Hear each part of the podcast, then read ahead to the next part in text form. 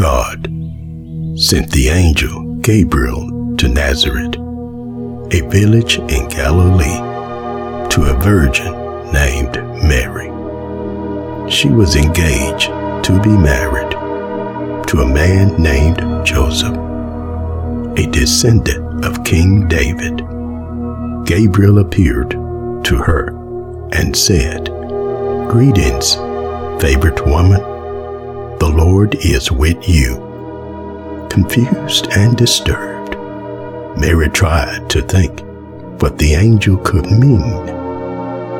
Don't be afraid, Mary, the angel told her, for you have found favor with God. You will conceive and give birth to a son, and you will name him Jesus.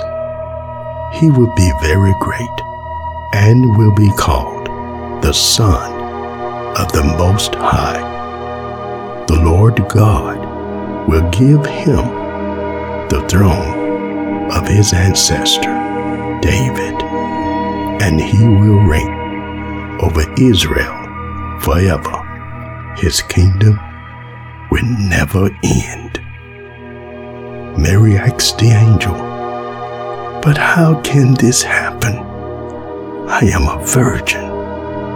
The angel replied, The Holy Spirit will come upon you, and the power of the Most High will overshadow you.